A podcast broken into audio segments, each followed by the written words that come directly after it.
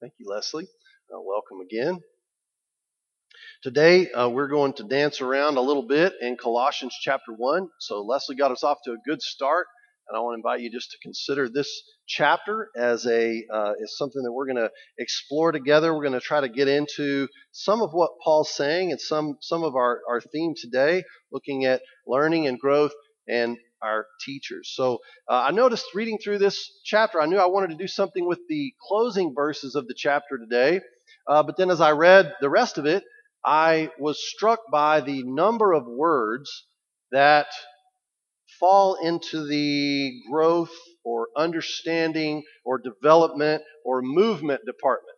So here's a few of those words learning, hearing, uh, hearing four times in the chapter, making something known three times in the chapter, knowledge twice in the chapter, wisdom twice in the chapter, understanding, to walk, to increase, to bear fruit twice in the chapter, being strengthened, to continue, a mystery that has been hidden and then now it's been revealed, a warning, a teaching, maturity, holiness, blamelessness, and toil. It's not just here. This is just one place. This is our example today. All throughout Scripture, there is a call to learn, to grow. We can look back at the Ten Commandments, at God's gift to our ancestors in the law, something that was supposed to set them free from the chaos that they lived in, a law that would lead them to God and lead them to love one another and take care of one another instead of destroy one another and step on one another. Uh, it was a it was a liberating gift. It was a liberating law that was given to us, and a freedom of education. So many other places in Scripture, but today we're going to look here in Colossians, and it's just a reminder to me that we can say with full confidence that Christianity dignifies the human person. Christianity dignifies our capacities as human beings, recognizing that we are dynamic creatures who can and must be developed in our bodies and our souls. Have we considered, for example, why God did not simply create us ready to live in the world right out of the box? Why are we not just ready for all the things that we do today? Why are we not ready for that to begin with? Why do we have to go through all that, you know, diaper changing and development stuff? Why must we learn through practice, be it tying our shoes or reading or hitting the fairway with our drive, something some of us are still trying to perfect. Um, when we find ourselves participating in this work, we realize we are working in the image of God. We are answering God's call. And some of us, experiencing the joy of learning and sensing the great need for learning in the world, devote ourselves to this work, to this art. And we refer to you all as teachers. Teachers. I came across this quote a few weeks ago from Gregory of Nazianzus. Uh, they called him Gregory the theologian. He was writing in the fourth century. And here's what he said The leadership of men and women, the craftiest and most complicated of all creatures, seems to me the art of art and the science of sciences. Is that great? Human beings, complex and crafty as we are, the leadership uh, of us, of children, of adults, everybody along the way, he said, seems to me the art of arts and the science of sciences. I just love that. And I know that those of you in the teaching profession, uh, and also just if you've raised children and served in that way, uh, you can sense that this is in fact a true thing. There are many times I want my children or the people I'm serving among to behave like numbers on a spreadsheet. And they just don't. They're. They're crafty. we are crafty, right? We're we we run all over the place. So I think Gregory's right. It's the the art of arts, the science of sciences. My teachers, looking back, they exhibited much patience, much much diligence in my education. I thought of just a few of them, for example, and many of you could do the same exercise and tell us great stories about teachers that served you over the years. But I was thinking this week of Mrs. Dobbs, my kindergarten teacher, uh, who, in the absence of a gray crayon in my crayon package, taught me that you could mix black and white and make gray. I was really stressed out that I couldn't draw gray because my shoes were gray and we were supposed to color a picture of ourselves. Uh, and, and I couldn't figure out how to do gray. And she's like, well, black and white mixed together. I was like, you're a genius. That's amazing. I haven't forgot that to this day. You can mix colors and make other colors. I, I was a little slow, but yeah, anyway. Or Mrs. Dosher, my sixth grade teacher, who taught me how to put words in a notebook. She taught me that there were thoughts in my head that were worth writing down and worth editing and worth even sharing with the class, with the world. Then there was Mr. Molina, my junior high principal. Well, he, he wasn't the only principal, but he was the one that dealt with discipline. And uh, I just happened to pass him in the hall. No, one day I was sitting in his office, and he taught me about law. He taught me about learning to respect and revere the law and its value in the midst of all of us hooligans trying to learn to get along. It was a hard lesson, but I'm thankful to him for it. In high school, there was Mrs. Schuler, who, in a small town high school, she was my English teacher and my Spanish teacher, uh, and taught me very well. But she was one of the people that taught me a love of language, a love of grammar, and I still use the skills that she taught me I, every week, the things that she taught me.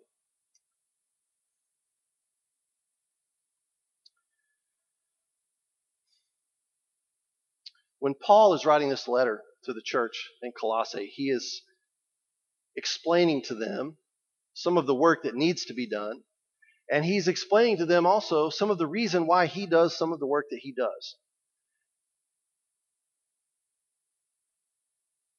He says in verse 21 And you all, who were once alienated and hostile in mind, doing evil deeds, Christ is now reconciled in his body of flesh by his death, in order to present you as holy and blameless and above reproach before him, if indeed you continue in the faith, stable and steadfast, not shifting from the hope of the gospel that you heard. So he's saying there's these great promises. There's this great thing that Christ has done for you, and it belongs to you, providing that you continue in it. If you continue, y'all continue, we continue. The will to continue in anything, but the will to continue in faith, stable and steadfast, is something that must be developed. And it takes all of us.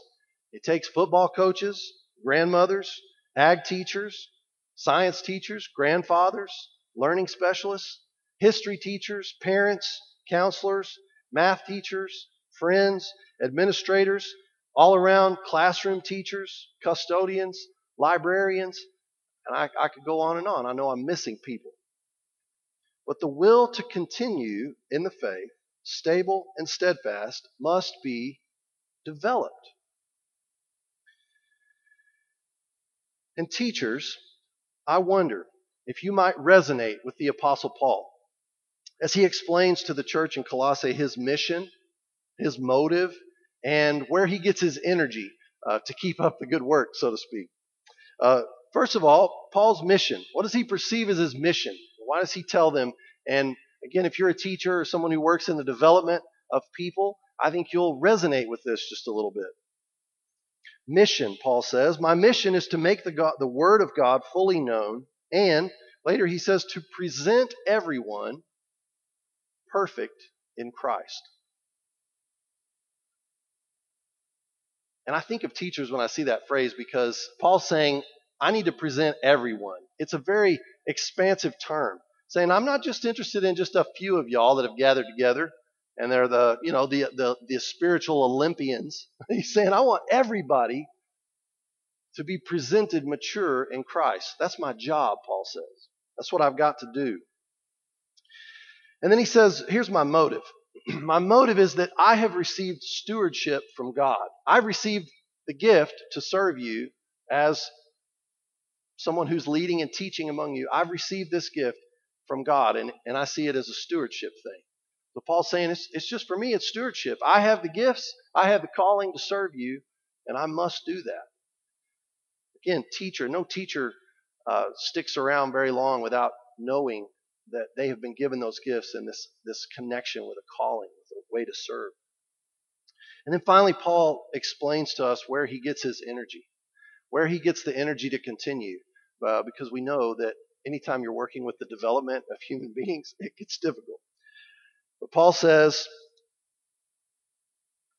in the last verse of the chapter, telling us what he's going to do, and he says, For this, this thing that I've just told you, this mission, for this I toil, struggling with all of Christ's energy that he powerfully works within me.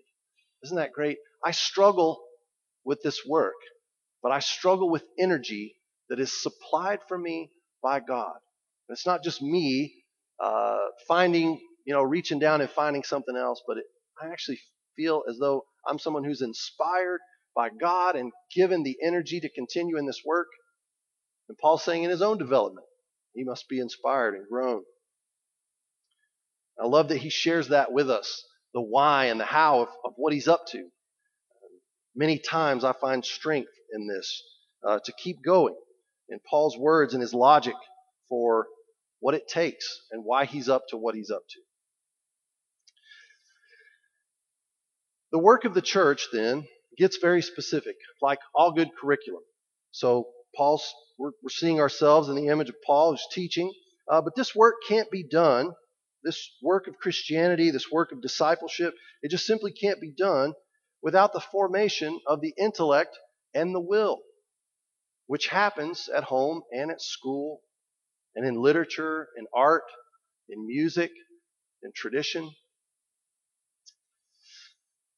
I want to close just with the specificity of the Christian curriculum uh, as we've talked kind of with the generalities about teaching and honoring our teachers, the dignity that God gives to the learning process that we take part in. Um, and can't think of a better way to talk about the specificity of the Christian curriculum than to share uh, with you what has been shared with us in this chapter, in this text, uh, from verses 15 to 20. Right after where Leslie stopped reading uh, through verse 20, there Paul places in this in this letter a well-known Christian hymn. we're not the first person to sing hymns. I know, I know y'all know that, but they were singing hymns in those days, trying to capture who Christ was, who God was, and what this this God was up to uh, with them. And so Paul shares this early church hymn. He is the image, Christ is the image of the invisible God, the firstborn of all creation, because in Christ all things were created, things in heaven and things on earth, things visible and things invisible, whether thrones or dominions, whether principalities or powers, whether rulers or authorities, all things have been created through Christ and for Christ. Christ is indeed before all things, and in Christ all things hold together. And he is the head of the body, the church. He is the beginning, the firstborn from the dead, that in everything he might be preeminent. For in Christ all the fullness of God was pleased to dwell, and through him to reconcile to himself all things, having made peace through the blood of his cross, whether those on earth or those in heaven. I apologize for not being able to sing that for you. Uh, maybe some of our musicians will write some music for that in a way that we can uh, sing it next time instead of me just reading it. But what a beautiful little passage and something that just sort of lifts our attention. This is one of those things that'd be great to carry around in your back pocket and just read and kind of get the sense of. Paul was defending the centrality of Christ to a group of people who were very spiritual, but they weren't really growing. They were interested in the excitement of visions and dreams and angels and all the stuff. But they weren't growing. They weren't bearing fruit. They weren't looking like Christ. And so Paul's saying, y'all are deviating from the course here. You have to remember that, that unless we are looking like Jesus, that we're missing the mark in our growth, in our development. So he closes this hymn talking about the peace that Christ achieves for us through the blood of his cross. And that's really the core of, of Paul's work. It's the core of our work, whether we're teaching Sunday school or in worship services, visiting people in the hospital, having conversations with our friends. We're working out what it means to be people who have been redeemed through this cross, through the peace that God gave us through the blood of the cross. And so when Paul says, I struggle with all of the energy that Christ gives me to present everyone perfect or mature in Christ, he's working from this center of the cross.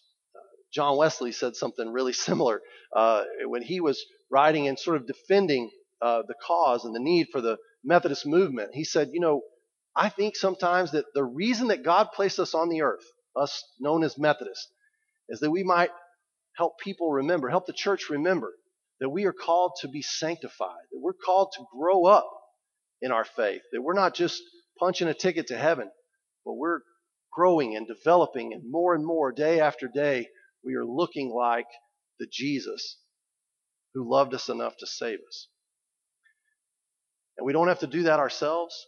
We don't have to be holy rollers and beat people over the head with Bibles, but that comes through being connected to Christ who gives us energy for the work that lies ahead. So here's to growing up in our faith. Here's to our wills and our intellects being developed, whether we're six or 60. If you see a teacher this week, thank them, say a prayer for them. And I know just from my little experience in educating others that, that it's very easy to get discouraged. And when I get discouraged, I lean on the inspiration that the Holy Spirit gives through you, through the church, through this testimony of Paul and others who are working from the logic of the cross to continue serving, even when it's hard. So, for those of you who are in that work, and those of us who are hoping to support you in that work, thank you for what you do. And may we all be reminded of the joy and the honor of being able to grow in Christ as human beings who are created in the image of God. In the name of the Father, and the Son, and the Holy Spirit.